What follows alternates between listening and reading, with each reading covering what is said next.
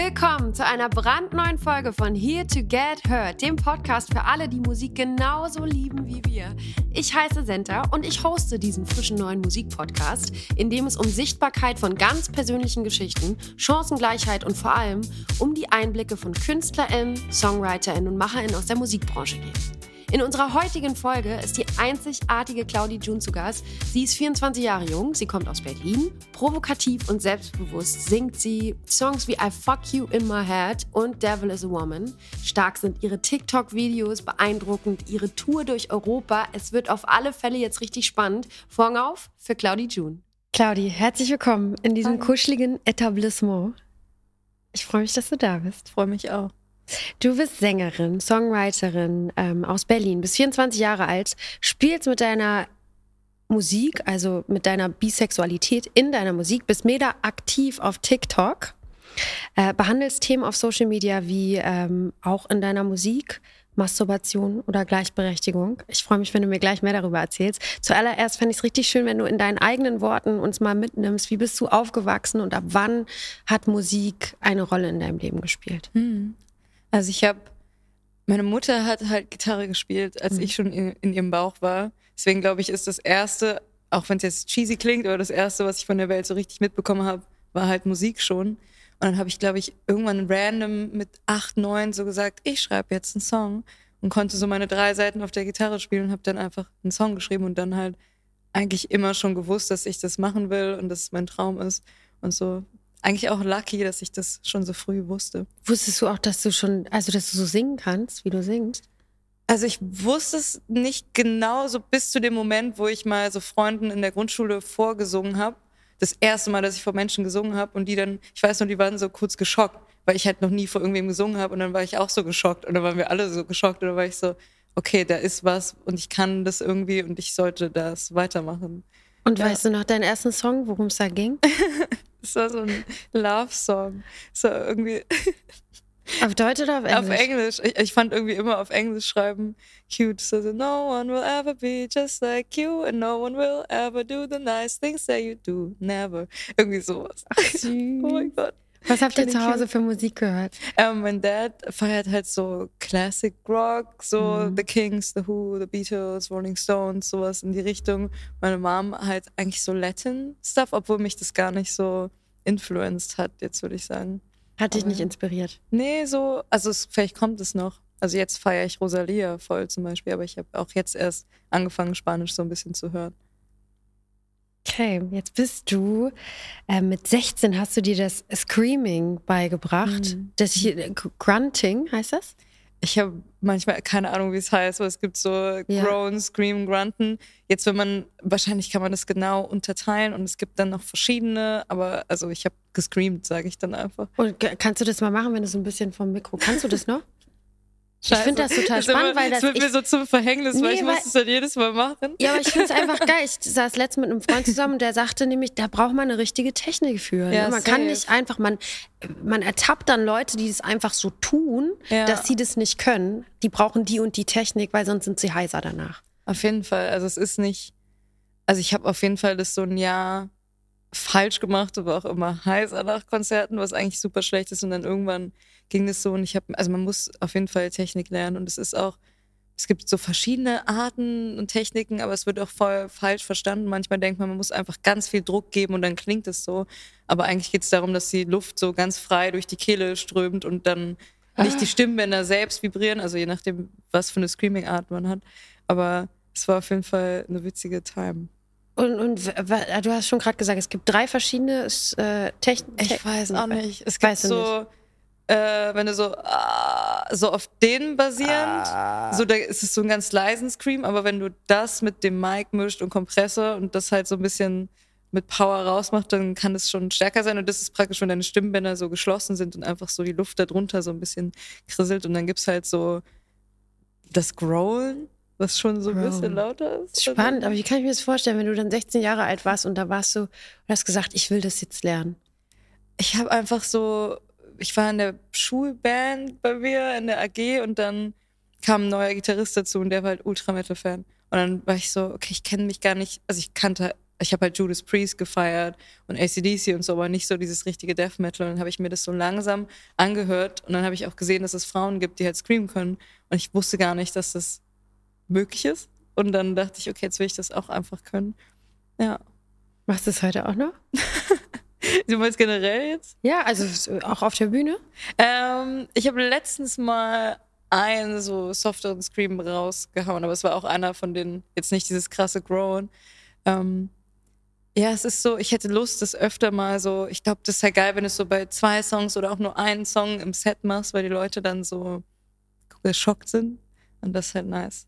Und ich habe irgendwie, ich muss es eh nochmal üben. Also ich habe es jetzt auch lange nicht mehr richtig laut gemacht und so. Und ich will jetzt auch nicht aus dem Nichts hier crazy ins Mic schreien und dann noch irgendwas falsch machen, weil ich habe schon Respekt davor. Aber ich habe so diesen Traum, dass ich irgendwann bei Saturday Night Live ja. auftrete und dann so Toxic von Britney Spears komplett durchgrole. Und Echt? das wäre so, also es wäre so, es wäre, es, niemand sonst würde das halt machen. Finde ich geil. Aber ich muss das jetzt erstmal wieder üben dafür. Das finde ich richtig geil. Stell dir vor. Wow. Ja, ja. Das, äh, sag Bescheid. Ich gucke. Fingers crossed, ein paar Jahre. Yeah. Ja, dann bist du mit äh, 16, glaube ich, hast du eine Band, hast du in einer Metalband gespielt? Ja. Wie kam es dazu? Es war genau diese Schulband-Geschichte. Das fing ah, an. Okay. Und da habe ich schon halt Rock gefeiert. Und ich habe vorher immer halt alleine mit Gitarre gespielt. Und dann, ähm, ja, haben wir das drei Jahre durchgezogen, so unsere Gigs gespielt. Und irgendwann war ich so, hey, ich will jetzt wieder mein Solo-Ding machen, weil ich auch gemerkt habe, dass ich unbedingt Musik machen will. Und bei den anderen in der Band war es halt auch eine Passion, aber auch viel Hobby, was ja auch voll legitim ist. Aber da war ich so, okay, ich brauche irgendwie jetzt diesen kranken Drive. Und dann bin ich mit 19 so wieder rausgegangen. Aber äh, habt, auf welch, was für Festivals habt ihr gespielt? Oder habt ihr auf Festivals gespielt oder Gar Gigs? nicht so, Gar eher, nicht. eher so, halt so Local Band Gigs und dann irgendwie im Lido spielen so zehn Bands aus Berlin und Mhm. dann Band-Contests und in der Weißen Rose waren halt immer voll die coolen Events und dann Geil. kannte man sich und die ganzen Bands schon untereinander und so und das war schon witzig. Das war echt witzige Zeit. Ja. Ich weiß, dass du, also ein, ein mein Gitarrist, Mhm. Konstantin, der war mit dir zusammen auf der Musikuni Ah. in Berlin. Der war ein Jahrgang oder zwei Jahrgänge über dir.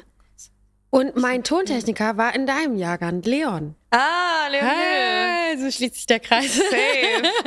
Oh mein Gott, ja. Äh, wann bist du da hingegangen und warum? Hm. Wie war das für dich, die Zeit? Also ich habe ich hab hier mein Abi gemacht mit 17 und dann war ich so, was mache ich jetzt? Ich weiß nichts, was ich in meinem Leben machen will, außer eigentlich irgendwas Kreatives und Musik.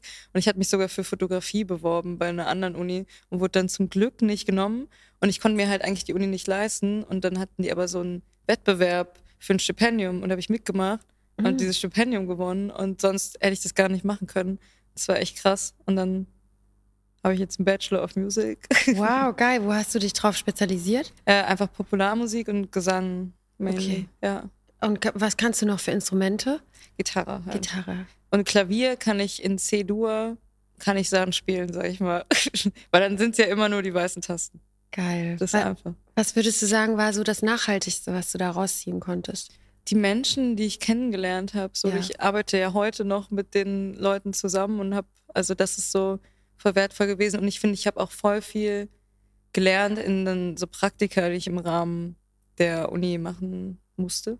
Okay. und so, weil da habe ich dann bei einem Metal-Label Praktika gemacht, dann bei einem Major-Label und dann auch so voll die Insights bekommen und so ein bisschen verstanden, wie so meine idealisierte Welt von der Musikindustrie, inwiefern sich das deckt mit, wie es wirklich funktioniert. Und ich glaube, es hat voll geholfen, dann so ein bisschen, ähm, ja, so beide Seiten zu kennen. Spannend. Dann hast du dann gesagt, was du ja kurz schon angerissen hast, du hast Lust, ähm, alleine Musik weiterzumachen Mhm. und das Genre auch zu wechseln. Und wie waren da die Steps? Hast du erstmal Mhm. Songs geschrieben?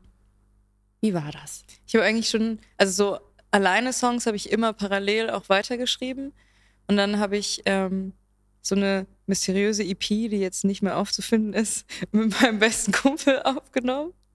Ähm, Warum ist sie nicht mehr aufzufinden? weil ich jetzt nicht mehr so hinter der Qualität einfach vom Writing und von allem so stehen kann und auch das gar nichts mehr so mit mir jetzt zu tun hat. Und dann So. löscht, kann man das löschen. Man, also wenn man es independent release, kann man es dann theoretisch löschen. Aber ähm, also würde ich jetzt mit keinem Song mehr machen, weil jetzt, ich finde, das Level ist halt schon anderes, aber auf jeden Fall habe ich dann eigentlich immer probiert und geguckt und so Songs rausgebracht und irgendwie hochgeladen und einfach weitergeschrieben dann irgendwann angefangen mit anderen Leuten zusammenzuschreiben und einfach Leute kennenzulernen und dann irgendwann habe ich Highways to Hell rausgebracht und das ist jetzt sozusagen der erste richtige Cloudy June Song, der draußen ist. Aber wie, wie war das? Also du hast Songs geschrieben. Bist du dann auf ein Major-Label zugegangen? Sind die auf dich zugekommen? Mhm. Du hast ja kurz gesagt, du hast Praktikas auch in verschiedenen Labels gemacht. Wie, wie war da der Weg? Also ich glaube so, das ist dieses Ich gehe auf das Major-Label zu existiert gar nicht mehr so richtig, weil die meisten, also ja, die, also die warten halt also die kennen ja die ganzen Zahlen und die Stats und die gucken, was ist interessant und was passiert. natürlich gibt es auch andere Einzelfälle, aber ich glaube, der Main-Fall ist, die finden dich und kommen dann auf dich zu und so. Ich weiß noch, als ich bei den äh, Label gearbeitet habe, kamen voll oft Menschen mit ihren selbstgebrannten CDs zusammen, äh, also in die Lobbys und so. Und das war auch voll interessant, weil ich auch so das Bild hatte, dass es so läuft. Und ich glaube, vielleicht ist es früher so gelaufen, aber heute ist es irgendwie anders. Ich glaube, es gibt halt einfach super viel Musik und ähm, muss meinen Faden kurz finden. Auf jeden Fall hat es ultra lange gedauert, bis sich irgendein Major-Label irgendwie für mich interessiert hat. Irgendwie, also was heißt ultra lang, wenn man jetzt von ich war neun bis dahin zählt, halt eine Ewigkeit. Und ähm, also du bist dann, nicht auf die hm. zugegangen, hast gesagt, ich habe hier eine neue Doch schon. Songs und ich habe Bock, dass ihr das hier mir, mir aufs nächste Level bringt. Schon, aber es hat dann natürlich nicht so, also die Leute dann nicht so gecatcht, weil die haben mich dann sozusagen, also sind dann auf mich zugekommen, nachdem ich meinen Song Fuck You in My Head hatte, der so ein bisschen größer ah, war. Und dann war ich sozusagen auf dem Radar. Und dann konnte man gucken. Und dann war ich auch in einer coolen Position, weil ich halt schon was aufgebaut hatte, was auch, finde ich, viel besser ist, als wenn man jetzt halt vom Scratch anfängt und dann einen Deal macht und dann vielleicht nicht den besten Deal bekommt und auch noch nicht die Erfahrung hat. Und ich hatte ja schon meine Songs gespielt und halt so meine Tour und hast du Fans. Dann, hast ja. du da negative Erfahrungen machen müssen in dieser Zeit? Ich meine, wie hast du dann released? Du meinst, be bevor du dann mit einem Major-Label zusammengearbeitet hast? Einfach über DistroKid, einfach hochgeladen. DistroKid represent. also voll viele von meinen Songs liegen ja immer noch bei DistroKid. Ja. Und so, also, also gar nicht negative Erfahrungen, aber es ist natürlich auch so eine Sache, wenn du so das Label gibt dir auch die Möglichkeit, einfach Producer fair zu bezahlen, wenn du nicht irgendwie viel Geld nebenbei verdienst und dann musst du halt, ich meine, man findet halt immer für alles einen Weg und dann findet man halt seine Deals, arbeitet mit seinen Friends und guckt und dann, ich würde jetzt gar nicht sagen negative Erfahrungen. Das ist natürlich am Ende immer ein Hassel und immer scheiße, wenn du den Traum hast und du kannst nicht davon leben und du arbeitest und arbeitest und du weißt nie, was passiert. So, ich weiß ja auch nicht, was in zwei Jahren ist so und das ist irgendwie das, was man einfach so ein bisschen auf sich nimmt. Aber ich kann mich halt null beschweren. So, ich habe ja voll das bekommen, was ich wollte. So, und das ist schon krass und auch ein Privileg, wo ich happy drüber bin. Cool. Wie frei bist du da beim Label? Also gibt es da, ich sehe dich auch auf TikTok, ich feiere dich. Und bevor wir uns kennengelernt haben, wirklich habe ich mit TikTok bei dir auch Sachen abgeguckt, ja. weil das einfach so gut ist. Nice. On ich point, auch wirklich ehrlich. Meine Freundin schickt mir, ja, hier für neue Reels für dich und so. Guck mm. mal da, hier Claudi June. Ich so, ah ja, okay, zieh mal rein und so und war so, wow. Äh, aber stecken da Marketingstrategien hinter oder bist du da, weil das ist ja, das ist ja voll ausgezockt. Also ich hinter also prinzipiell steht hinter allem irgendeine Marketingstrategie und ich finde Marketing auch so spannend und es ist so ein dover, verpönter Begriff, weil Marketing klingt so, ich finde, für mich klingt das Wort so, da ist keine Seele mehr drin, du willst uns nur was verkaufen, aber Marketing ist ja einfach nur, ich habe was und ich will es dir zeigen. Und wie bringe ich dich dazu, dass es dich überhaupt interessiert? Und ähm, ich habe natürlich auch super viele Sachen auf TikTok abgeguckt und ich finde, es ist immer alles Marketing und so. Ich würde jetzt nicht sagen, dass da so ein, also noch nicht so ein super krankes System hintersteckt, dass man jetzt für so und so viel tausend Euro die Influencer und die Influencer und die und dann postet der an dem Tag, sondern ist alles noch so ein bisschen Trial and Error mäßig, was aber auch auf TikTok eigentlich voll Sinn macht, weil du kannst ja eh sowieso nichts vorher bestimmen. So.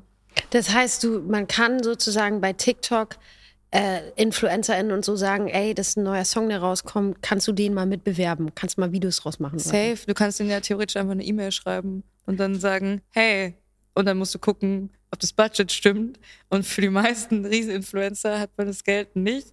Aber äh, also kommt drauf an, manche sind dann auch voll cool und feiern das und machen da mit und so. Aber genau, also du kannst jetzt nicht via TikTok, aber halt ist Influencer-Marketing.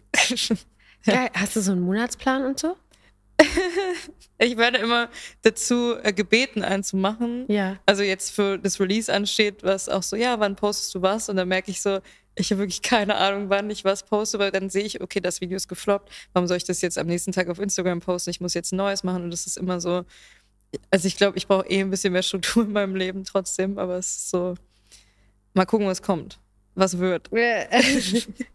Wie wie findest du Social Media? Findest mhm. du das bereichernd oder kann es auch toxisch sein? Ey, also ich profitiere davon, weil ich jetzt in so einer Zeit lebe und Musik mache und irgendwie auf den Plattformen so funktioniere. So, ich weiß nicht, wie es wäre ohne. So, ob ich dann Musik hätte aufhören müssen irgendwann. Aber also, ist ja eigentlich so ein Riesenthema. Also allein unser Steinzeitgehirn ist ja gar nicht fähig zu verstehen, was das mit einem macht, wenn potenziell ein Tausende, Hunderttausende, Millionen Menschen sehen können. Und allein, also wenn man jetzt so tief in die Materie reingeht, Social Media ist eigentlich auch super gefährlich und toxisch, weil so, dass Menschen zu SchönheitschirurgInnen gehen und sagen, hier, ich will aussehen wie der Filter, das ist ja einfach so ein crazy Social Media Produkt und ist schon also ich bin echt gespannt, wie die Menschheit dann so in 30, 40 Jahren damit umgeht und was das auch mit der macht, weil es gibt ja keine Langzeitstudien zu Social Media, weil die gibt es ja erst seit äh, fünf Jahren, sechs Jahren, sieben Jahren. Ja. Nee, länger. Ich weiß gar nicht. Und jetzt ist es gar nicht mehr wegzudenken. Stimmt, es fing irgendwie an mit MySpace oder nicht? Das war MSN Messenger. Swear ging, war voll knuddelt. Das hatte ich damals oh Gott, noch. Kennst du noch? Ich, ja. Boah, das fand ich mega. Da konnten wir immer zu meiner Freundin konnten wir knuddelt, weil die hatte Internet. So, das war halt Oh, okay. Ja, so nice. Ich kenne noch Schüler-VZ und dann habe ich immer Icy Tower gespielt. Ja, also ist schon ein bisschen. Aber auf, dieser, ja. auf diesem Level hast du recht, ist das erst seit ein paar Jahren so. Das stimmt. Ballern, Algorithmen, tata. Vor allem, ich will es doch gar nicht so, ich will jetzt gar nicht hier sitzen wie so Social Media ist schlecht für alle, aber ganz ehrlich, so keiner kann das auch verneinen, weil es gibt halt einfach jetzt schon Sachen und Effekte, die halt irgendwie krass sind. Wie oft mhm. postest du auf TikTok? Also wenn Release ansteht, dann halt schon so ein paar Posts die Woche. Ich denke mir auch, wenn ich jetzt wirklich mich zu so einer Influencerin so umfunktionieren wollen würde und noch eine größere Reichweite haben wollen würde, müsste ich halt schon mehr posten, habe ich das Gefühl. Aber also. Du machst ein paar die Woche nur. Also dachte, du machst dreimal am Tag oder so. Nee. Echt? Also nicht? wenn auch nichts ansteht, dann ich habe in letzter Zeit auch wirklich manchmal so gar keinen Bock, weil ich weiß nicht. Ich finde es auch, TikTok ist auch manchmal wie Glücksspiel, vor allen Dingen, wenn so deine Karriere dranhängt, weil mhm. du weißt nicht, so du kannst gucken, was funktioniert, du kannst es nicht predikten. Und theoretisch hängt dein Einkommen nächsten Monat davon ab, wie hoch diese Zahlen gehen. Und das ist ja auch irgendwie total verrückt und so ähm, und ich finde, das tut mir auch nicht gut, weil ich merke dann, wenn ein Video nicht so performt, wie ich möchte, kriege ich dann halt, gab es, also jetzt langsam ist es besser, aber gab es so Zeiten, hatte ich halt wirklich wochenlang schlechte Laune, weil mein Song nicht äh, so performt hat, wie ich wollte. Und das hängt halt alles an einem Algorithmus, den keiner so richtig versteht. Das ist schon scary. Then again, so kann, man kann ja auch nicht erwarten, dass jetzt alles funktioniert, nur weil es theoretisch möglich ist, aber ich finde es trotzdem so ein bisschen scary. Wie gehst du denn damit um? Ich stelle mir das auch, auch mental nicht einfach vor. Ich kenne das selbst. Also ich finde es Therapie, ja.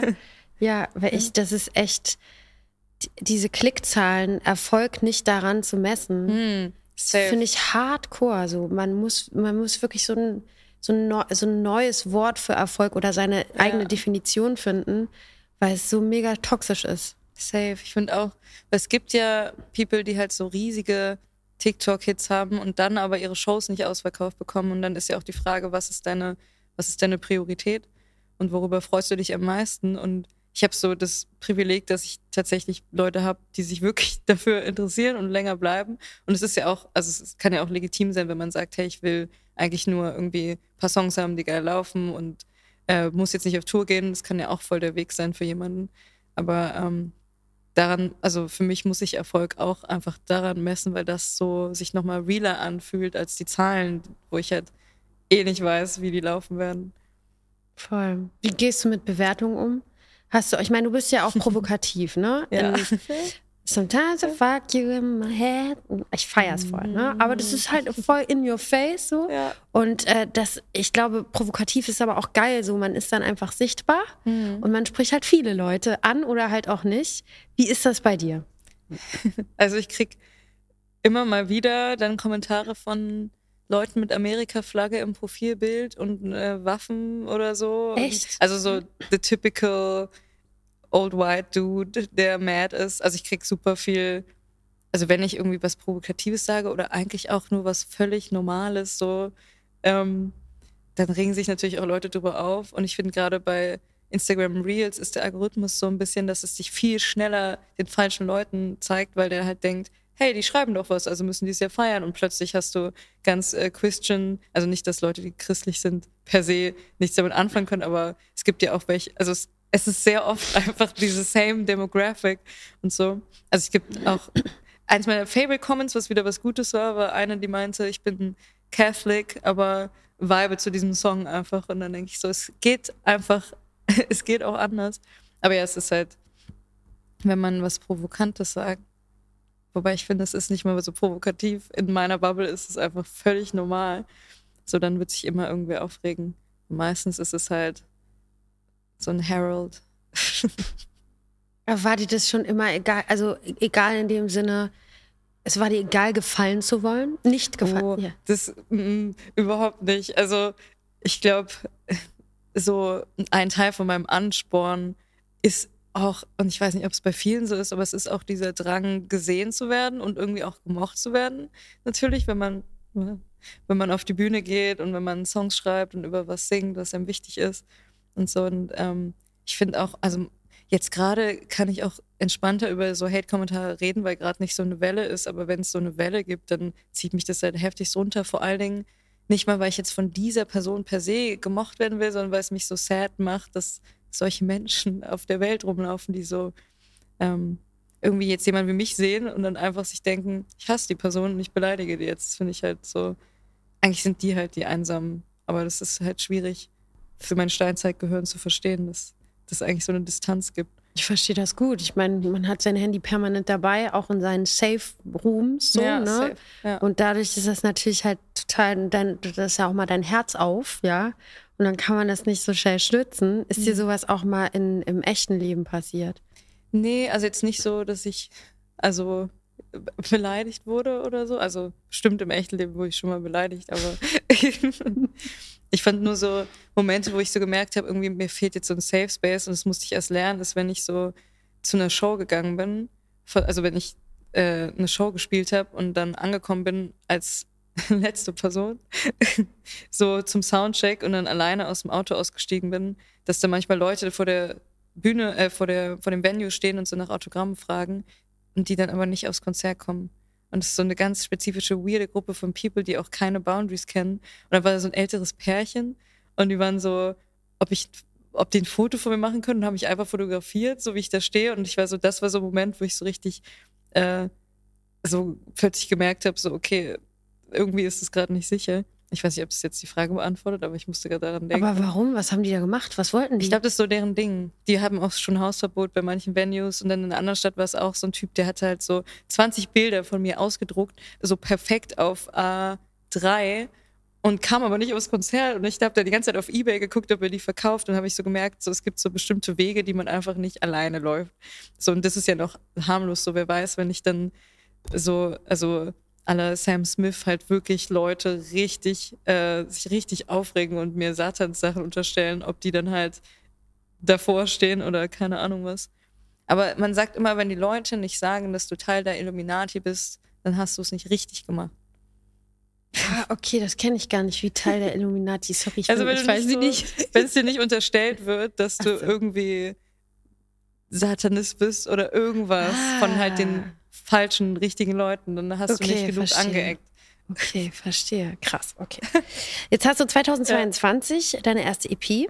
Mhm, Das andere mhm. wurde ja gelöscht. Unthinkable released, ne? Und 2023 ähm, 21st Century Princess. Was würdest du sagen? Ich meine, da ist jetzt nicht viel Zeit dazwischen, Mhm. aber was ist passiert in der Zeit? Wie hast du dich weiterentwickelt musikalisch? Ja, ich glaube, ich habe mehr gelernt, was ich wirklich will und so meinen richtigen, wie heißt denn das?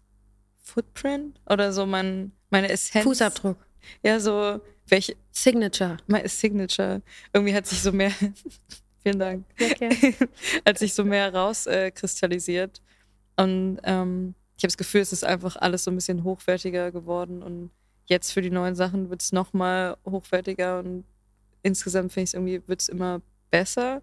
Ich glaube, das ist halt, wenn man sich verändert und dann kann man sich mehr damit identifizieren, was man gerade macht. Aber ja, da bin ich auf jeden Fall gespannt drauf. Jetzt kommt ein kleiner Spot.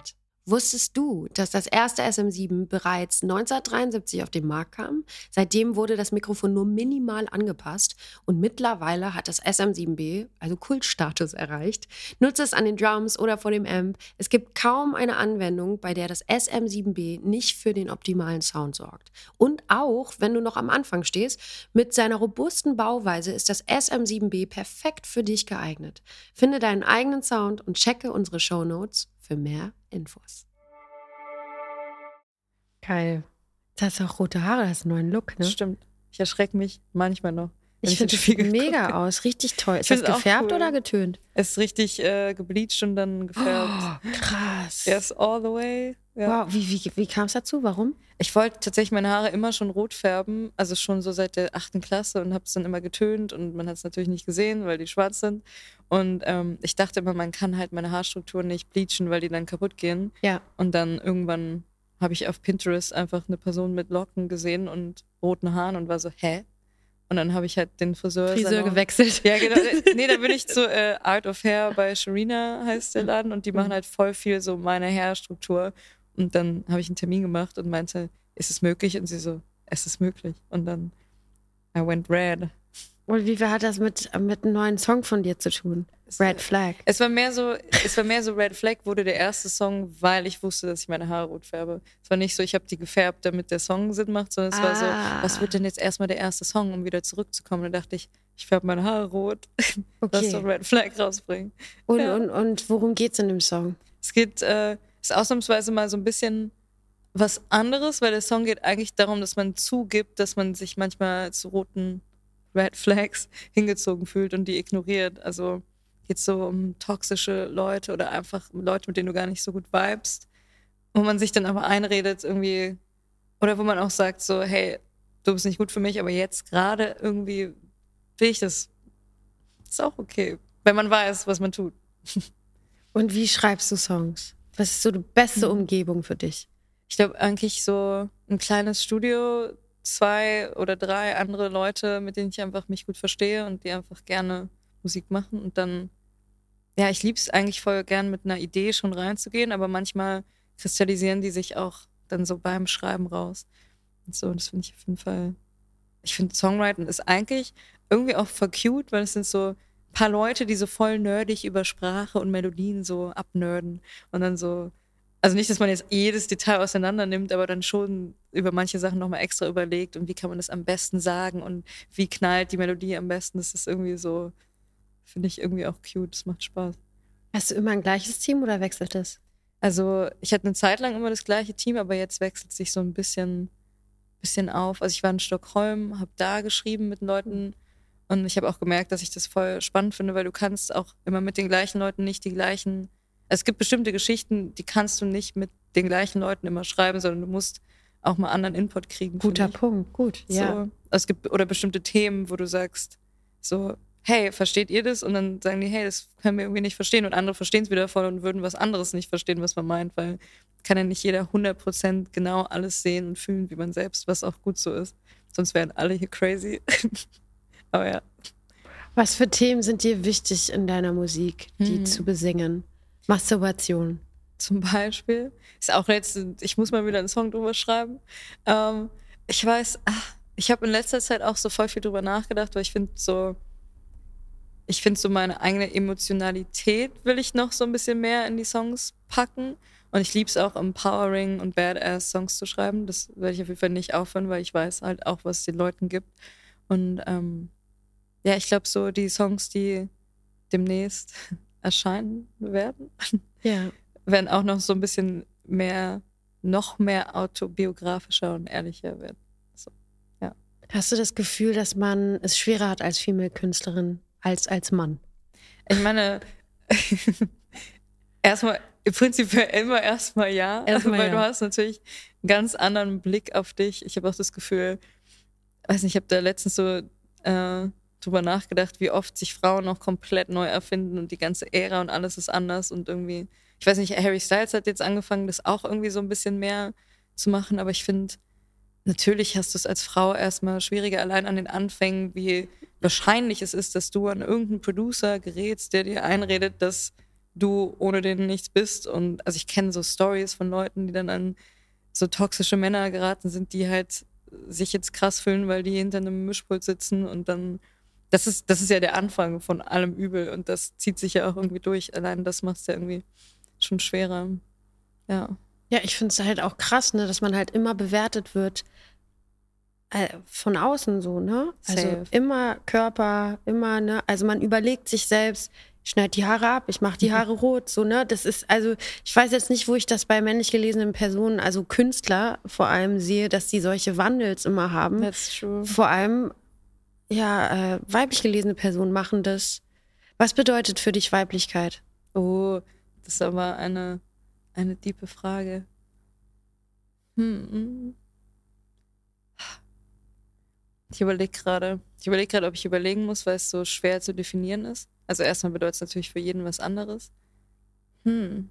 Aber das ist so eine Frage, da kann ich jetzt mit meinem Therapeuten zwei Stunden drüber reden wahrscheinlich. also vielleicht, ein, vielleicht auch nur ein Wort, was du. Ja, ich So- meine, am Ende ist so, meine Weiblichkeit bin ich und das ist auch irgendwie meine Freiheit und das ist auch, gleichzeitig hat es auch so eine Last, weil du, wie du schon sagst, in bestimmte Räume hat man ein Gefühl, man muss sich anders verhalten, um reinzupassen und man muss sich so vielleicht das Gefühl auch sich verbiegen zu müssen und eigentlich sollte Weiblichkeit auch einmal das Gefühl von Freiheit sein und ähm, ja, Freiheit, Liebe, Lust, Passion, so. Aber ich finde es auch so schwer, das so alles auf Weiblichkeit zuzuschreiben, weil ich finde auch so, Weiblichkeit kann ja auch sein, ich ziehe meine Lederjacke an und sitze breitbeinig in der U-Bahn oder Total, es gibt total Kleid. viele Sachen, was man Ja. damit verbindet. Ne? Ich zum Beispiel verbinde mit Weiblichkeit die Wurzeln in den Boden schlagen. Mhm. Immer tiefer. So, und das für mich hat was Männliches zum Beispiel immer nach, also immer höher, schneller, weiterdenkend. Mhm. Aber es braucht die Dunkelheit, es braucht die Klarheit, es braucht das Fundament. Und das ist für mich zum Beispiel weiblich. Fair. Was Ja. heißt für dich Be Your Own Role Model? Ah, die Person zu sein, die ich mit 13 voll gebraucht hätte oder Mhm. die ich mit 13 voll gerne sein wollte. Und jetzt auch wieder die Person sein, die ich eigentlich mit 35 gerne sein will und darauf irgendwie hinzuarbeiten. Also, ja, das eigentlich. Ähm, wie Hm. ist es, wenn du auf Konzerten bist? Du gehst hast ja jetzt announced, dass du auch wuhu, auf International Tour gehst. Äh, wo, wo bist du überall mit deinem Team? Äh, UK. Wow, warst du davor schon äh, so in Europa unterwegs? Mhm. Bei der letzten Tour war ich auch London, Amsterdam, Paris, Prag, Wow. Zürich, Wien, aber das ist, das ist ja noch, das ist okay. nee, ich freue mich einfach, ähm, ich freue mich, dass so viele UK-Dates sind, so, weil ich war noch nie in Manchester, ich war noch nie in Leeds, so. Boah, das ist ja voll der Meilenstein, oder? Ey, ich, also, ich freue mich wirklich drauf und das ist krass, weil bei den letzten, also bei meiner ersten Tour hatte ich richtig Angst. Also ich werde auch den Monat vor der Tour komplett Panik schieben, so, sowieso, aber jetzt denke ich so, ich habe einfach voll Lust, im Bus durch Europa zu fahren. Das ist einfach das Beste. Also die Konzerte sind auch gut, Ja. aber ich mag irgendwie dieses, ähm, ich mag im Auto sitzen, keine Ahnung, und dann auf die Bühne gehen und dann so von Menschen, die in Orten leben, wo ich nicht mehr war, so die Songs zurückgesungen zu bekommen, das ist schon cool. Das wollte ich mit neun genauso. Wie wichtig ist dir deine Community? Ey, ohne die Community gibt's mich ja gar nicht so. Hätte ich mich vielleicht nochmal für Fotografie beworben oder so, ich weiß es nicht. Also, ich finde so, für mich bei der ersten Tour bin ich immer nach den Shows nochmal rausgekommen und dann mit den ganzen People zu sprechen, war halt irgendwie das Highlight, weil das war so, ich war halt super nervös und dann danach war ich super entspannt und dann haben die mir deren Stories erzählt und das ist halt schon cool, weil ich erinnere mich noch so, wenn ich so wirklich so richtig großer Fan von so Artists bin, so ich weiß, wie sich das anfühlt und ich liebe so also nicht, dass jetzt jeder Fangirl ist, aber ich liebe Fangirl zu sein. So Waterpark ist eine meiner Lieblingsbands. Ich raste jedes Mal aus, wenn ich, wenn die einen neuen Song rausbringen. Und ich finde es so ein tolles Gefühl und das irgendwie jetzt anderen Menschen zu geben, einfach weil ich Musik mache, ist so, what? Ja, das ist schon cool. Voll toll. Hm. Ähm, hast du einen Traum? naja, irgendwie, irgendwie, ja, was ich, was ich jetzt mache. Ne? So, nur du halt lebst deinen Traum. Schon, also es ist so, ein Traum on top des Traums wäre natürlich komplett mentally, also stabil zu sein und irgendwie mein Leben so, weil ich habe das Gefühl, so was ich mir beruflich vorstelle und so passionmäßig ist, erfüllt, aber so, ich, ich weiß am Ende auch, selbst wenn ich jetzt äh, drei Welthits hätte, so es würde mich nicht glücklicher machen, als wie ich genau jetzt bin. Also ist wichtig eigentlich auch so eine Grundzufriedenheit zu erreichen on top of das, was ich musikalisch halt machen kann. Was wünschst du dir ähm, in Bezug auf Flinter in der Musikindustrie? Hm.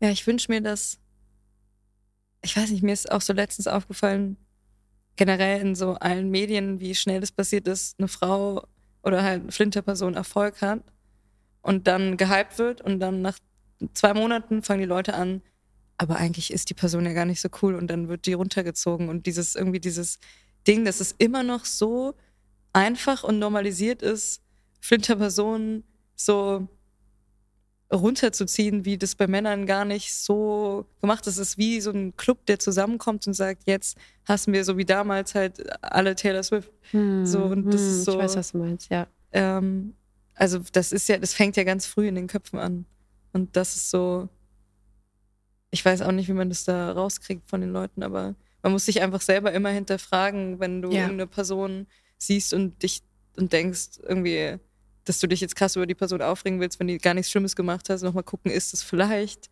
weil es einfach ist, sich über die Person aufzuregen, den Erfolg abzusprechen, zu sagen, die ist eine Industry Plant und die ist das und dies und so. Das ist ja auch, ich weiß, es ist ein langer Weg. Wie ja. siehst du die Zukunft der die Musikindustrie? Zukunft? Ich dachte gerade so Weltuntergang. nee, also was ist für dich die mhm. Zukunft der Musikindustrie? Ey, also ich habe wirklich gar keine Ahnung, weil ich finde, so viele Faktoren und Sachen passieren. Es hätte ja mit TikTok hätte ja keiner vor fünf Jahren gedacht, dass sowas passiert und jetzt ist das schon wieder normal und dann kommt das nächste Ding. So, hm. ich weiß nicht, ich habe auch das Glück, so dass das Team um mich rum sind einfach coole Leute. So, wenn ich jetzt vor den Arschlöchern zusammen wäre, dann würde ich mir wünschen, dass die Leute sich alle mal zusammenreißen würden. Aber ähm, ich glaube, ich kann es nicht so beantworten. Ich wünsche mir natürlich, dass einfach mehr Fairness herrscht und Leute nicht über den Tisch gezogen werden und einfach, ähm, ja, dass wir aufhören, Menschen runterzuziehen, weil sie Flinterpersonen sind zum Beispiel. Aber ja ich habe echt keine Ahnung, was in dieser Industrie passiert. Ob jetzt Hologramme demnächst die Touren spielen. Keine Ahnung. Vielen, vielen Dank. Ich würde jetzt super gerne zum Abschluss eine Schnellfragerunde machen mit dir. Okay, let's fucking go. Okay, what's up? In was bist du ein Nerd? So Wissenschaft, so Evolutionstheorie und so Space Shit. Ich liebe den ja? Shit. Ja. Geil, geil. Und dann hockst du da so und denkst so, ja geil, und ziehst dir alles rein, oder? Ich lese dann so Bücher drüber und gucke mir so Videos an, denke ich, also ich verstehe ein paar Sachen. Und wenn dann irgendjemand irgendwas erwähnt und ich weiß, ah nee, das ist anders, weil, ja. dann fühle ich mich einfach Boss. Cool. Studierst du das auch so und schreibst es auf? Nee, es ist nur so, ich lese halt dann immer irgendein Buch geil. darüber. Dein musikalisches Vorbild? Also so vom Vibe her finde ich Courtney Love einfach krass. Ach krass, da ja. habe ich jetzt gar nicht gerechnet. Ah ja, krass. Ich okay. Äh, wo würdest du niemals auftreten? Dubai. Das, also wenn jetzt das alles äh, politisch korrekt wird da, bestimmt, aber jetzt gerade würde ich es nicht machen. Ja. Aber ich kenne Leute, die es gemacht haben. Ah, okay. No front ist okay. Äh, welchen Song würdest du empfehlen, wenn man so richtig, richtig wütend ist? Uh. Oh, warte. Ich kenne einen. Also von. Sorry. Zum Teil zu vergeben. Sorry. Sorry. This is some angry sex happening. Yeah, I know. Ähm, von Lamp of God, Blood of the Scribe. Das ist auf jeden Fall. Das ist auch, ich finde mich entspannt das, aber das ist richtig äh, auf die Fresse. Geil. Geil.